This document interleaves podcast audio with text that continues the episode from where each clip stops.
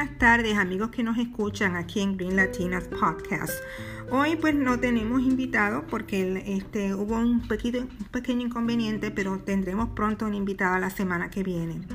Eh, en el día de hoy vamos a hablar de tres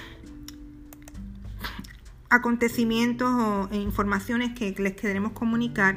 Primero la ley 2607 eh, A2785 que fue firmada esta semana por el gobernador Phil Murphy. Noticias de última hora acerca del Ford Superfund de Ringwood y el centro de reciclaje que van a construir en ese pueblo y también, y también el proyecto de ley 3287 que ha sido patrocinado por la senadora Nelly Poe y que se encuentra en la Comisión de Energía en estos momentos. Es un proyecto acerca de incentivos a proyectos de infraestructura ambiental.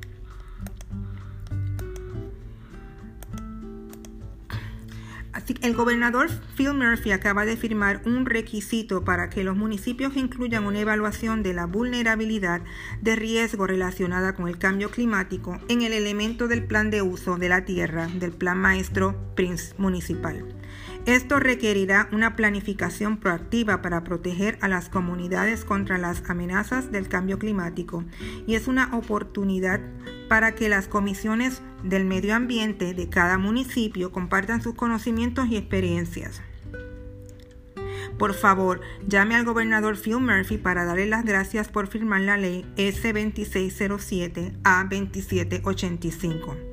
Los gobiernos estatales y locales están en la primera línea de crisis climática a, la, a medida que lidiamos con el aumento de las precipitaciones, el empeoramiento de las tormentas y un clima que cambia rápidamente.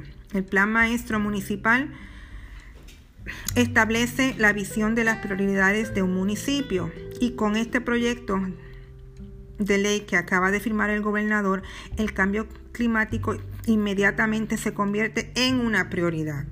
Así que será esencial que los comisionados ambientales de cada pueblo participen en la revisión de este plan y dirijan a los demás funcionarios electos en la dirección correcta. Entre otras noticias, felicitamos a Ringwood porque se espera la puesta en escena de un proyecto pues, que trajo un poquito de controversia, pero que ya se resolvió y es para consolidar y tapar el suelo contaminado en el Ford Superfund en la zona minera de Ringwood y que va a comenzar en la ciudad a finales de febrero.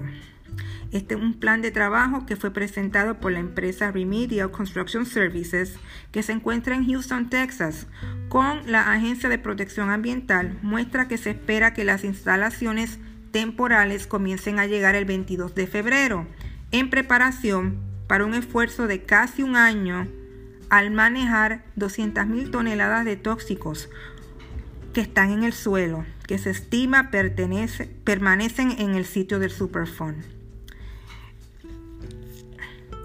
El proyecto que está bajo la coordinación de otra agencia que se llama Maximis se pone en marcha en marzo con los trabajadores que empiezan a limpiar la vegetación alrededor de Cannon Mine Pit, Pierce Mine Pit y O'Connor Disposal Area. Las tres áreas de, más, de mayor preocupación contienen un suelo contaminado con plomo, benceno y 1.4 de dióxido. Los científicos han relacionado siempre los niveles elevados de benceno que se encuentran en productos farmacéuticos, combustibles y tintes del cabello con enfermedades de la sangre y enfermedades respiratorias. Eh, los funcionarios de la EPA, de la EPA, han clasificado al dioxano 1.4 como un carcinógeno probable que puede causar daño en los riñones y en hepatitis. Esas toxinas se filtraron en los lodos de pintura y otros desechos que se originaron en la antigua fábrica de Ford en Magua.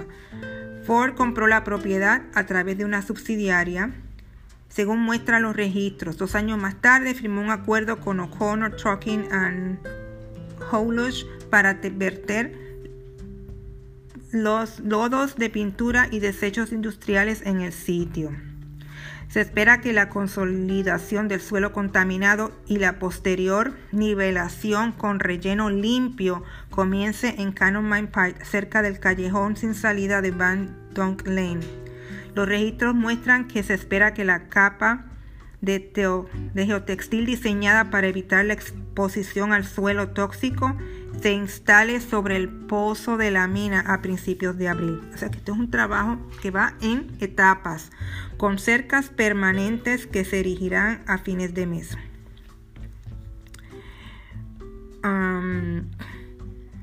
Los críticos afirman que este proyecto fue diseñado específicamente para bloquear una limpieza completa y salvar a Ford y al condado millones de dólares. Durante una reunión del Consejo, del municipio el año pasado, el concejal John Spear dijo que retirar aproximadamente 166 mil toneladas de tierra, contaminada con los tóxicos que antes les mencioné del vertedero de la propiedad del municipio era una idea terrible. A pesar de los repetidos llamados de ambientalistas y residentes para sacar la tierra tóxica del vecindario, de lo que está afectando actualmente a 200 personas.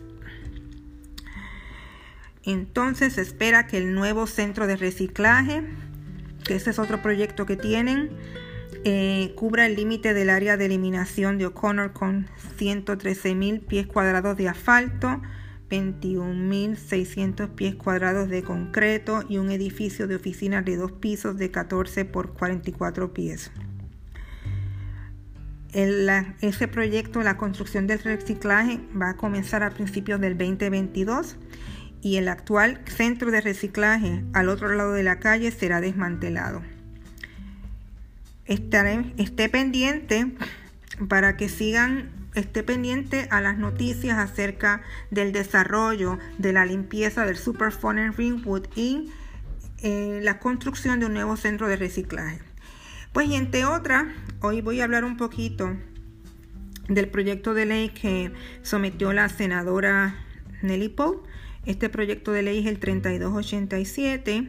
Ella lo presentó el 16 de diciembre del 2020 y en estos momentos se encuentra en pendiente en la Comisión de Energía y Medio Ambiente del Senado.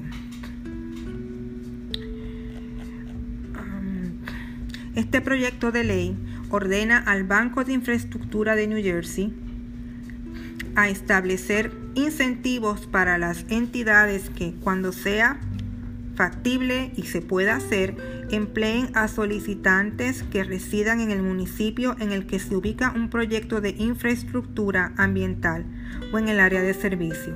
Para el proyecto, el incentivo puede incluir, pero no se limita, a prioridad en los criterios de clasificación o metodología de priorización para proyectos o un incentivo financiero como la condonación del principal. O sea que el incentivo puede ser que los criterios de clasificación pueden ser menos o que la metodología puede ser diferente o puede ser dinero.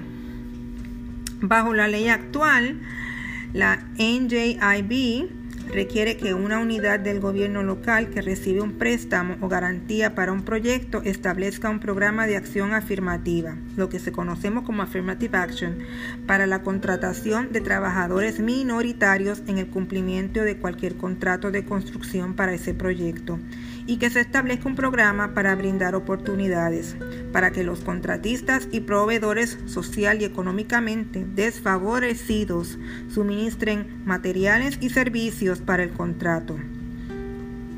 Para estar en compliance, en conformidad con las disposiciones de la ley contra la discriminación.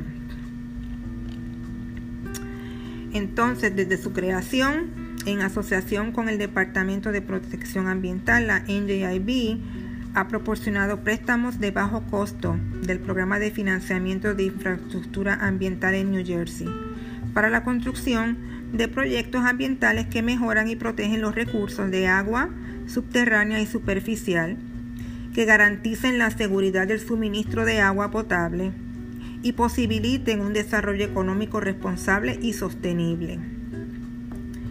Así que este, estaremos pendientes, por favor. Eh, este proyecto de ley no se ha aprobado. Necesitamos pues que ustedes eh,